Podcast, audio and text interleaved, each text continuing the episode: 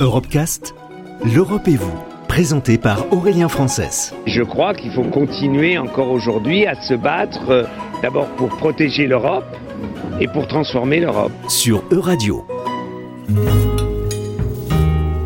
Les sondages sont nés au début du XXe siècle dans les entreprises états-uniennes pour connaître les attentes des consommateurs. Ils ont gagné la politique de certains pays européens à la veille de la Seconde Guerre mondiale. Aujourd'hui vieillissant, à l'image d'Eurobaromètre qui fêtera ses 47 ans cette année, les sondages seraient déconnectés de la politique actuelle selon Martin Leng. Il est coordinateur du Conseil Quarker pour les affaires européennes. Il y a 30 ans, il y avait un sorte de loyauté politique envers des partis traditionnels. On votait pour la gauche ou la droite toute notre vie. Et maintenant, c'est souvent le cas que les gens décident devant les urnes euh, leur choix politique ou le parti qu'ils vont soutenir. Donc dans ce contexte, on a vu que les sondages politiques deviennent de, moins en moins représentatifs de la vérité parce que ça devient de plus en plus difficile de le mesurer d'avance.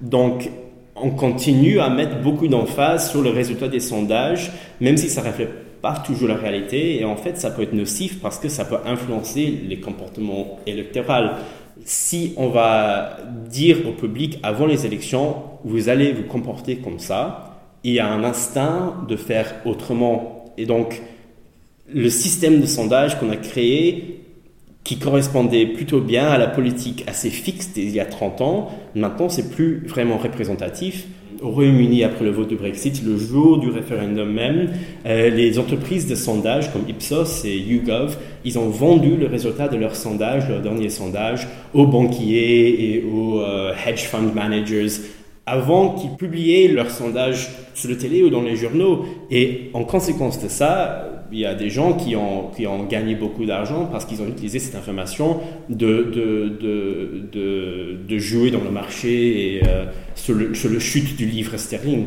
Donc, on voit aussi que les organisations qui font des sondages sont de plus en plus liées dans la vie publique avec une sorte d'élite qui est euh, ensemble dans un effort de ne pas laisser changer les choses. Et le, média souffre aussi de cette mauvaise réputation pour le moment. Je crois que peut-être c'est le cas que les organisations qui font des sondages sont comme les médias traditionnels et les partis traditionnels, quelque chose qui reste du XXe siècle, qui est plus vraiment approprié pour le genre de discours qu'on a aujourd'hui. Derrière, c'est chercher à être repris par les autres médias, faire un peu le buzz. Ségolène Frisk est sociologue spécialisée dans la communication politique. Sur ce sondage, et donc ça a aussi des implications sur la manière de poser les questions. Mais de euh, euh, toute façon, personne ne croit ou ne fait croire même que, euh, que ce serait une démarche purement scientifique ou une démarche purement objective ou intellectuelle. On sait bien qu'un voilà, c'est un marché les sondages, donc faut pas faire semblant que ça n'en est pas. Après, ça n'invalide pas euh, forcément toute la production, mais euh, à chaque fois, il faut bien rapporter chaque sondage à la, voilà, qui l'a financé, combien on peut difficilement le savoir, mais bon, c'est quand même des très très grosses sommes.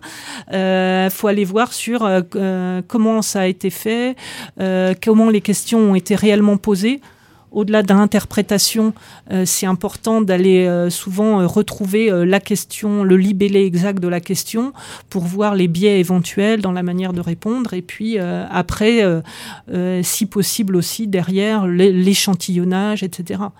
Aujourd'hui, qui accepte de répondre à un sondage, notamment téléphonique? On est tellement assailli qu'on est tous là à répondre de moins en moins, non seulement aux sollicitations commerciales, mais aussi aux instituts de sondage. Donc, est-ce que ceux qui répondent sont représentatifs de ceux qui ne répondent pas? Après, dans la manière de traiter les chiffres, d'interpréter, finalement, on a tendance quand même à faire dire à un sondage un peu ce qu'on veut.